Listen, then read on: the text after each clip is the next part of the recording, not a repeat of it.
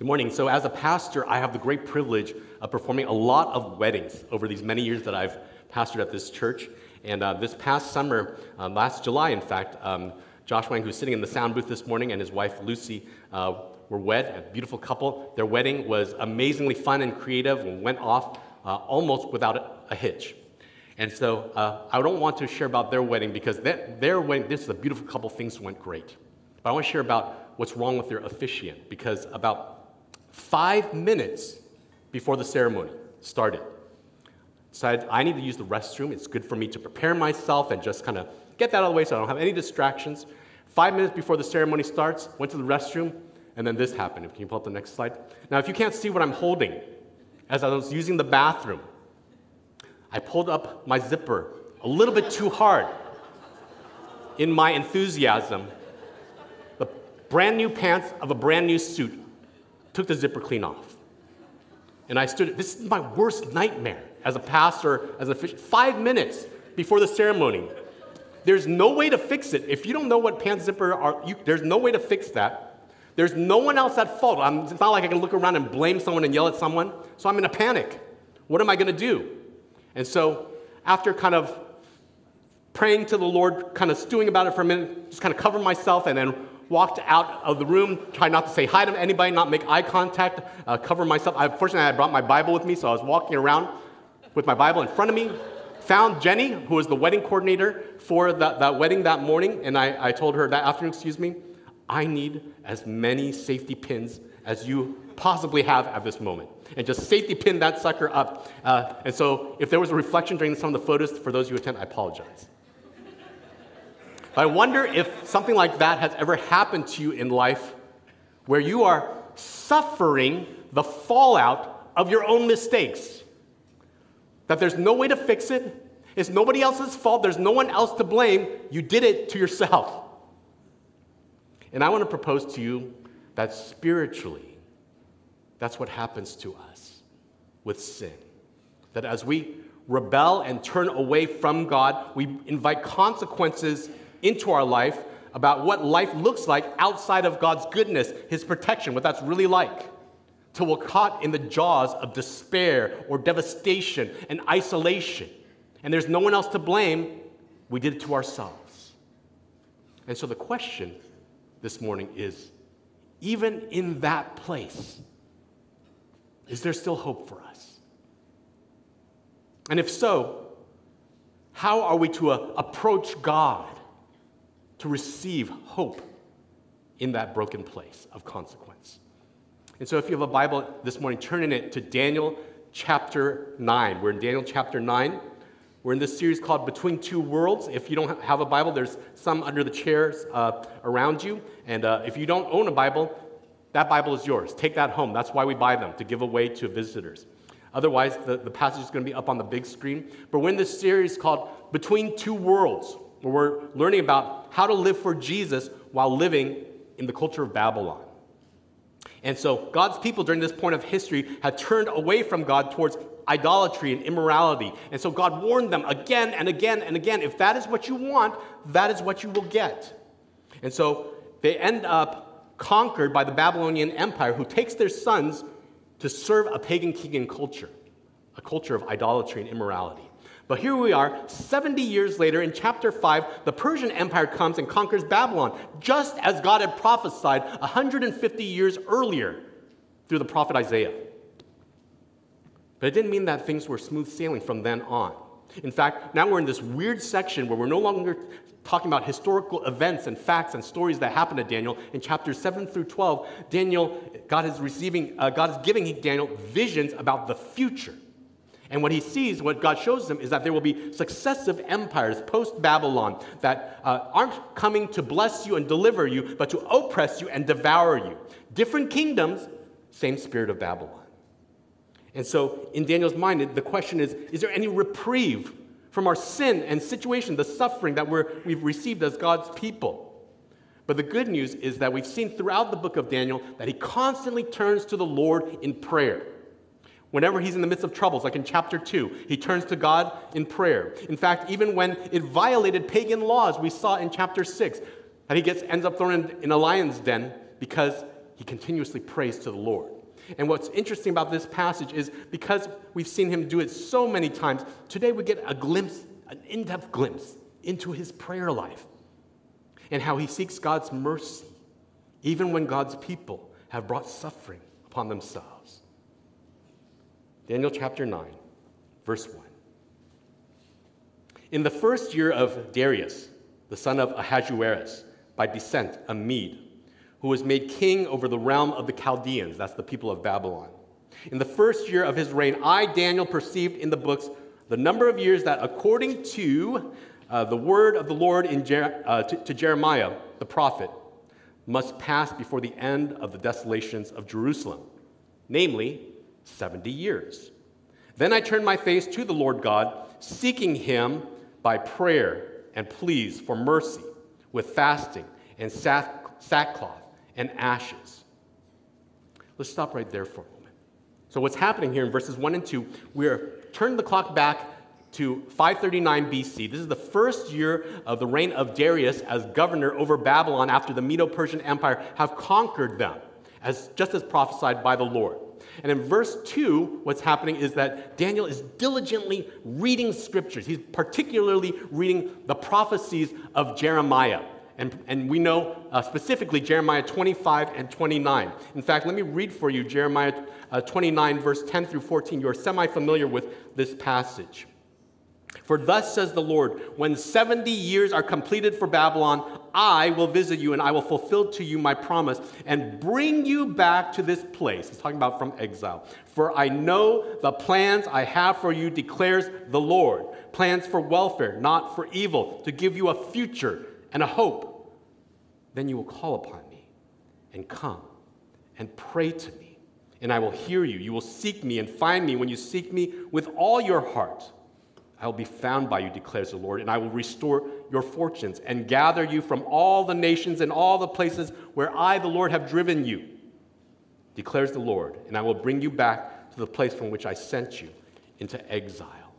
And so he's reading these promises. He's understanding that after 70 years of the desolation of Jerusalem, the captivity of the Jewish people, that God would forgive and restore his people if they will call upon him and turn back towards him. And so, what he sees happening here is prophecy and history meeting together and unfolding.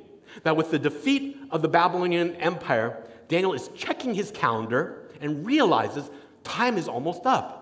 It's almost 70 years. And so in verse 3, he's deeply moved by these prophecies in Jeremiah to turn towards the Lord, to come and pray and turn to him in hopefulness for mercy that's promised in God's word but also praying in mourning, in sackcloth, in ashes over the sins of God's people, because in prayer, there's always both mourning and hope. You see, there's times that you and I are going to feel like it's too late, that we've, we're already suffering the consequences of our sin and our rebellion against God. That your life is like a car wreck, that you've already wrapped it around this metaphorical telephone pole, and there's no one else to blame. You did it to yourself. And so we end up being crippled spiritually, limping away in life, limping away from Jesus. But the main point of this whole passage this morning is that when we are suffering the consequences of sin, that we can come and pray for God's mercy, rooted in God's promises, just as, just as Daniel did. You see, Daniel's not praying hopelessly or defensively, like, well, you know, that's not fair and, and we didn't really do this and, and I'm a victim in this circumstance. It's not hopelessly or defensively. He's praying confidently in God's character, that God is just and merciful and kind. And he's praying confidently in God's word. And I want you to catch this because this is what you and I can do. He is praying back to God. These promises of God, he's praying them back to God trusting that He will keep His word. I think about this way as a parent, your children, they will never let go of the promises you make. They don't forget the promises that you make, even if you just kind of made an offhanded remark that you really didn't mean or didn't make as a promise. And so, uh, many of you know my two boys, they share a room four years old, 10 years old. And our little guy, Chili, he's, he's outgrown his bed. And so, my wife and I, we have discussions about what we're going to do. And, you know, uh, I was having just very offhanded remark to my little guy. He's four years old, and I, and I said, like, yeah, mommy and I are thinking about maybe getting you a bunk bed, you know, for their space, but for our sanity as well. Now, like I said, Chili is how old? Four. And he forgets things all the time. He forgets a lot of things. Even this morning, some of you heard me before the service kind of harping on him. Where is your jacket? Where is your water bottle? You came with only two things, one for each hand, and you now they've disappeared completely. He forgets things all the time. But he will never forget like anything that he considers a promise from his dad. So this is what it's been like every week. When's the bed coming? You know, he'll ask, is it coming tomorrow? Is it coming next week? When? And I want to tell you that there are times that parents will make casual statements that they do not mean. But God never does. He means everything that He's ever said. He wants us to find every promise that He has made, to claim those for our own, especially for His undeserved goodness and grace, even when we are suffering over sin. So, what does that look like to come to God in prayer, trusting His promises and praying through His promises? Look at verse 4. I prayed to the Lord my God and made confession, saying, O Lord, the great and awesome God, who keeps covenant and steadfast love with those who love him and keep his commandments. We have sinned and done wrong and acted wickedly and rebelled, turning aside from your commandments and rules. We have not listened to your servants, the prophets, who spoke in your name to our kings, our princes, and our fathers, and to all the people of the land. To you, O Lord, belongs righteousness, but to us, open shame. As at this day, to the men of Judah, to the inhabitants of Jerusalem, and to all Israel, those who are near and those who are far away, in all the lands to which you have driven them, because of the treachery that they have committed against you. To us, O Lord, belongs open shame. To our kings, to our princes, to our fathers, because we have sinned against you. I want you to see what Daniel does as he approaches the Lord. What he doesn't do is he doesn't start with his list of desires and demands. I don't know about you, but oftentimes we come to God as if it's Santa with our list of, please do this, please do that. But he doesn't start with a list of desires and demands because God isn't Santa. He's not a vending machine that we put our prayer coins into and then out comes the desired outcome. He is Almighty God, whom we have reverence for. He is an intimate Father that we have relationship with. He's not our wish machine. So instead, we see in verse 4, and I want you to catch this, that the first thing he starts with is what we would call adoration. You are a great and awesome God.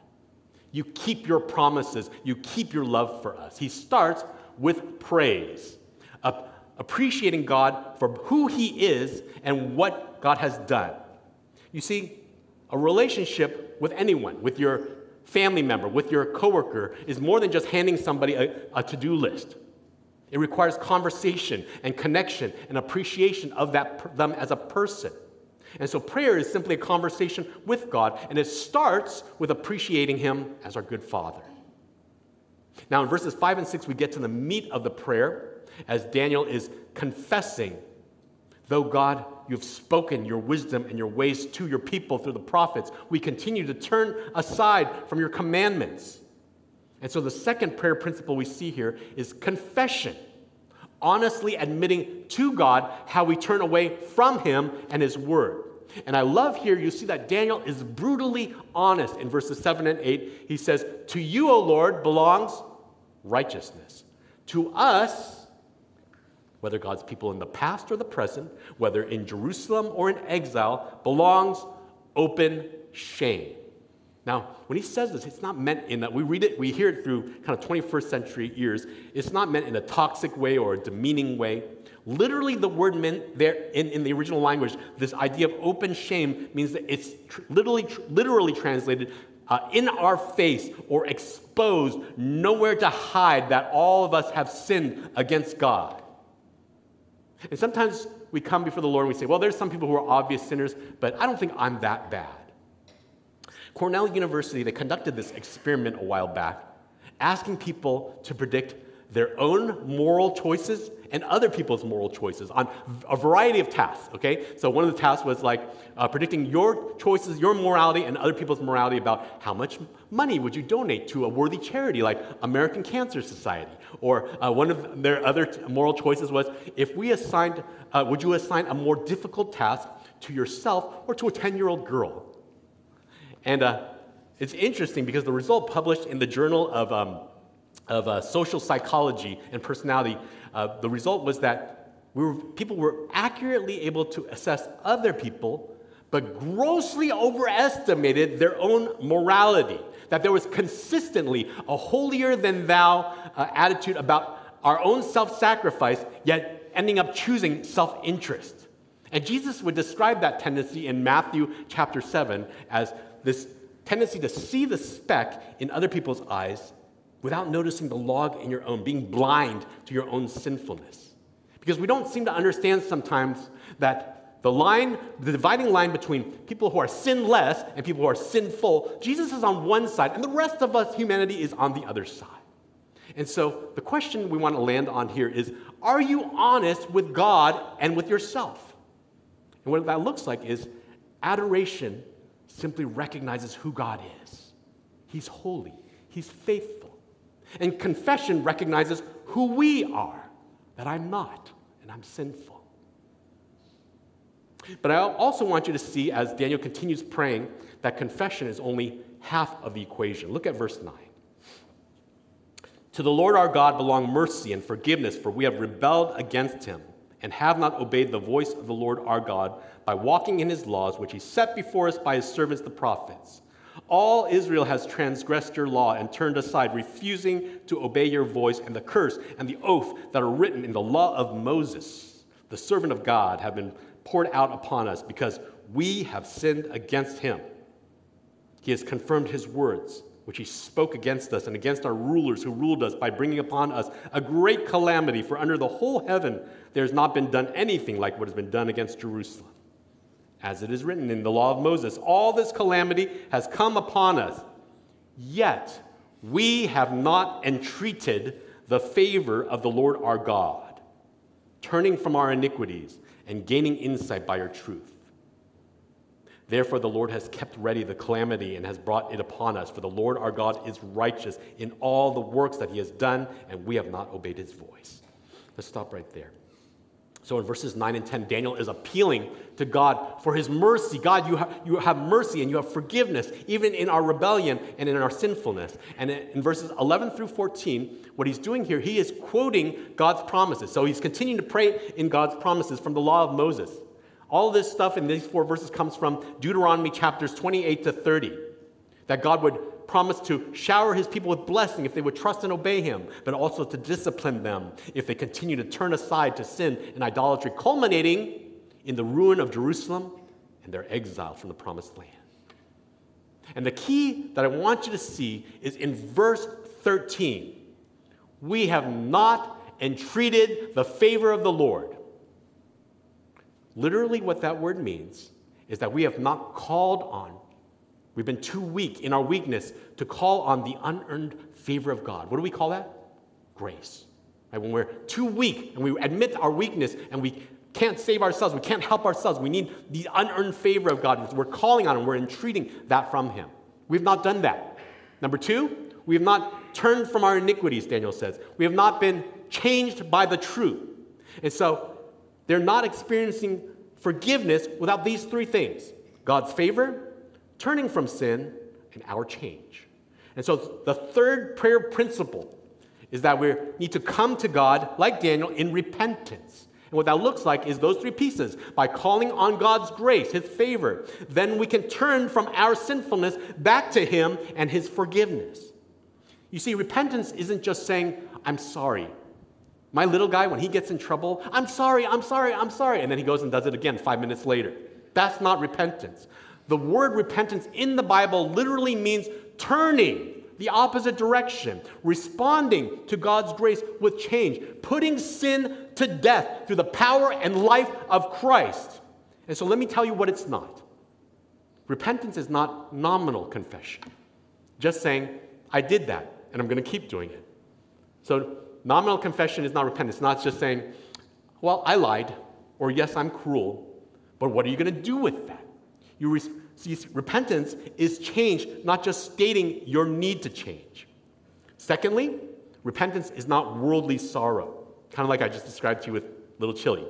Paul tells us, the Apostle Paul tells us in 2 Corinthians chapter 7, verse 10, that worldly sorrow doesn't lead to repentance or salvation. So what that looks like is when I feel bad, but there's no change. The Holy Spirit doesn't come in. There's no new heart, no new life, no new desire. There's no new Lord. It's me crying and saying, I feel bad, but I make it about how I feel instead of making it about my sin. That's not repentance. That's worldly sorrow. I feel bad, but there's no change. Thirdly, repentance is not religious ritual. What I mean by that is sometimes people can get caught up in repenting so that God will love me and so that God will bless me. It's a transactional thing that if I give you my repentance, then you give me this. Some, some of us, we feel we're so guilt oriented. Maybe we grew up in a very harsh home, and so we're, we constantly want God to like us. Does God like me? When God already promises that He loves you, Romans chapter 5, verse 8, He demonstrates His love for you in this. While you were still a sinner, Christ died for us. Not when you, you were at your best, when you were at your worst, He loved you and sent His Son, His best, His best offering as a sacrifice. Sometimes we want God to like us, and so we repent, but sometimes it's just we want things like our health or our wealth or success or marriage or kids. And so we, when we make a mistake, we tell God, I'm sorry. And does that even the scales with us? Then God will accept me. Then God will give me what I want. Bless you. And so we try to manipulate God to be good to us when God is already good and you cannot manipulate him. Verse 13 tells us as we call on the favor and the grace of God, it empowers us to turn from sin, to put that sin to death, to make reconciliation and restitution where needed, not as penance or payback to earn forgiveness from God, but in response to the grace of God, that you and I can make changes and make amends in true repentance. You see, sin is so powerful and so serious that God had to become a man in Jesus and face every temptation that we face, and yet live the sinless life that we could not live, to suffer the death that we should have died, and to give us the gift that we cannot earn a life everlasting and empowered to change because Jesus paid it all. God is that holy. I am that sinful. And it is that important that we deal with sin. Last part of the passage. Finally, Daniel gets to his requests before God. Right? Usually you and I start with our, our laundry list, but Daniel waits to the end. Verse 15. And now, O Lord our God, who brought your people out of the land of Egypt with a mighty hand and have made a name for yourself, as at this day we have sinned, we have done wickedly. O Lord, according to all your righteous acts, let your anger and your wrath turn away from your city, Jerusalem, your holy hill, because for our sins and for the iniquities of our fathers, Jerusalem and your people have become a byword. It's kind of like a, a reproach or a shameful word amongst all who are around us. Now, therefore, O our God, listen to the prayer of your servant and to his pleas for mercy. And for your own sake, O Lord, make your face to shine upon your sanctuary, which is desolate. O my God, incline your ear and hear, open your eyes and see our desolations and the city that is called by your name. For we do not present our pleas before you because of our righteousness but because of your great mercy. O Lord, hear. O Lord, forgive. O Lord, pay attention and act. Delay not for your own sake. O my God, because your city and your people are called by your name. I hope you start catching on that pattern. Verse 15, Daniel says, Now, God, now I'm going to call upon you. Now I'm going to present my request finally to you. Because I remember in the past that you delivered your people out of sin, slavery, and death in Egypt all the long, many hundreds of years ago. For those of you who remember the movie Prince of Egypt, or actually read Exodus. but the key, as he's referencing how God has done all these things to deliver his people out of Egypt and made a name for yourself. Did you hear that repeated over and over in this passage? That means to bring honor to his own name. That, that God, in delivering God's people out of Israel, Egypt, excuse me, was bringing honor to your name, while we, God's people, brought shame and sin to ours. And so listen to how he frames his request of, of God. I'm going to just summarize it very easily for you. Verse 16 Turn away your righteous anger from our sin because of your city, your holy hill, your people. In other words, things that represent you, God, have become a disgrace.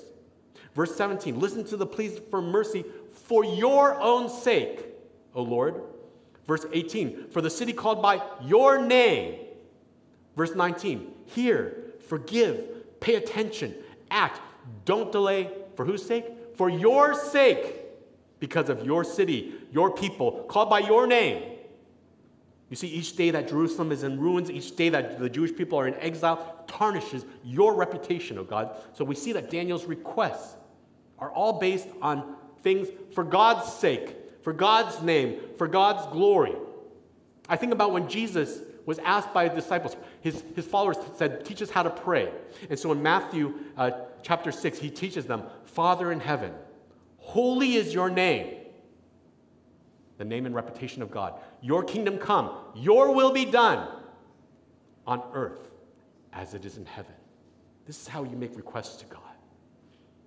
In prayer, not just asking for what I want, but what God wills as a reflection of his name, his character, his glory. And so the fourth prayer principle this morning is called supplication or making petition. That as Daniel prays from Scripture, likewise, we would make our request from God's will and his word for his glory. Now, why does God insist on that? Is God just this controlling narcissist who's self centered and, and wants everything to be about him? Here's the key Look at verse 18. We didn't make these pleas because of our righteousness, but because of your great mercy. In other words, when I'm asking you for things, when I'm asking you for help, and I'm asking you for healing, it's not something I can do by our own ability or morality. What I deserve is judgment. What God deserves is obedience and honor. And so I don't make demands from a proud position, but humble submission to the will of God, relying on His righteousness, His mercy, not ours. And so when you ask God for help, I want you to think about this. When you bring your request before God, in your suffering or in your anxieties, whatever the case may be, particularly when you're bringing your sins before Him, when you bring your request before God, does it serve the will and glory of God? Or does it still serve the will and glory of me? Or the glory of someone or something else, even. Now, we've been giving you these monthly challenges every, every month, kind of. Uh, we want you to continue practicing the no phone while waiting challenge for another week, but starting in February, I want to give you a heads up. This is the daily challenge for February, that we would start practicing in your own time, seeking God's mercy daily through prayer. And, it's, and all that looks like is starting your day just like Daniel would, starting your day with just five minutes, practicing these four things. Adoration, it's just praise, confession, and admitting your sins, repentance, turning from your sin, supplication, bringing your, your requests that glorify God to reflect, so that you would reflect Lamentations chapter 3, verse 22 to 23, which reads, The steadfast love of the Lord never ceases. His mercies never come to an end. They are new every morning. Great is your faithfulness. You see, when we pray like Daniel, it reminds us, no matter how terrible my sin, no matter how often I've sinned, that there is new mercy, there's sufficient mercy every morning for me in Christ. In fact, this is something that even children can practice and pray. That's how Melissa and I teach our kids. We teach them these three simple principles like to praise, to thank God, not just for what He gives, but who He is and what He does. We ask Him, we teach our kids, to say, Thank you, God. And then we teach them to say, Forgive me, God, over specific sins and asking Jesus to help them change. And we teach them to pray, Help me, God, not just to get more of their toys and joys that I want, but the things of your will, to pray for character and kindness, to have forgiving hearts for the good of others and for the glory of God. Even children can do this. And so I want to challenge you to practice doing it in the morning so that you experience Lamentations 3, that God's mercies for you are new and sufficient every morning. When I think about being crushed by the consequences of your life, when you feel trapped, you've already done it to yourself, I think of this woman named Shannon Ethridge. She was this very sharp 16 year old girl with a bright future ahead of her.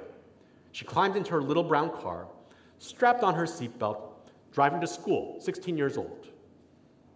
At the same time, Marjorie Jarstfer, Wycliffe Bible translator and missionary, was riding her bike along the same road. And in a moment of distraction, Shannon took her eyes off the road, struck Marjorie. Marjorie died on the spot. Shannon was found completely at fault by the authorities. There is no way to fix this. There is no one else to blame. Her life, as she knows it, is over. And all that lays ahead is ruin. And she had done it to herself. And so, consumed by the crushing guilt of this terrible thing that she had done. This young 16 year old girl contemplated suicide several times. But she never took her life because she encountered the overwhelming grace of God from a place that she expected it the least. From Marjorie's husband, Gary. When Gary saw her in court, he told her, I forgive this 16 year old girl. He refused to pursue punishment. He insisted that the DA drop all of the charges against her without a trial, saving her from a very likely guilty verdict. Because that would have been the correct consequences for what she had done. Instead, he got a hold of her and said to her directly, you can't let this ruin your life, young lady. God wants to strengthen you through this. In fact, I am passing Marjorie's legacy on to you. This is what Shannon Ethridge looks like now. Even though she says, this is her own words, even though I grew up in church, I don't think I ever really knew Jesus personally. I didn't understand the depth of his mercy his compassion, his love until I met Gary. His response towards me, the one who caused him the greatest indescribable pain and loss in his life, was a vivid picture of how Jesus endures all the pain of the cross. And yet his first concern was always for us, the ones who nailed him there. And so this woman, she spent the next 20 years pursuing Jesus like Marjorie did being transformed by the forgiveness of Jesus, like Gary gave. And today, many of you know her. She's the best selling Christian author of books like Every Woman's Battle, and recently, Completely His, Loving Jesus Without Limits, helping women overcome their guilt ridden, wounded lives. There's mercy from God that can transform us. And it's important because all of us, you and I, we all sin, and you and I will have experienced, or we are experiencing, or we will experience the suffering and shame that comes from sin that we cannot repay. There is no way to fix it, it's no one else's fault. I did it to myself. But like Daniel, there's incredible hope. Like Shannon, there's incredible restoration if we are humble enough and courageous enough to come to God praying for mercy. And the good news is because of Jesus' death, burial, and resurrection, his victory, that you and I can approach God and receive forgiveness and favor. And just like in this passage in verse 18, not because of our righteousness, but because of his great mercy. And so I want to invite you to take an opportunity as we sing this next song, to just quietly come before the throne of grace. And I want you to think about what area of your life do you need to come and throw yourself at the mercy of Jesus? And we don't just want to talk about it, let's do it. Let's come to Jesus humbly in prayer and experience his great mercy for ourselves. Heavenly Father, as we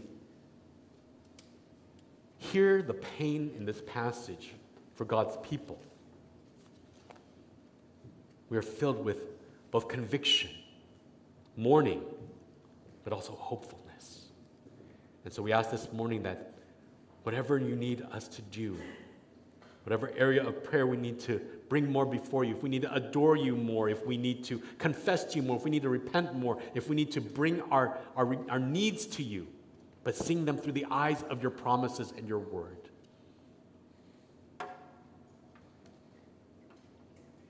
Give us the courage and the humility to come and throw ourselves at the feet of Jesus to experience his mercy. As we quietly sit during this next song, may our conversation be with you, the God who welcomes us, the God who opened the door through the blood of Jesus.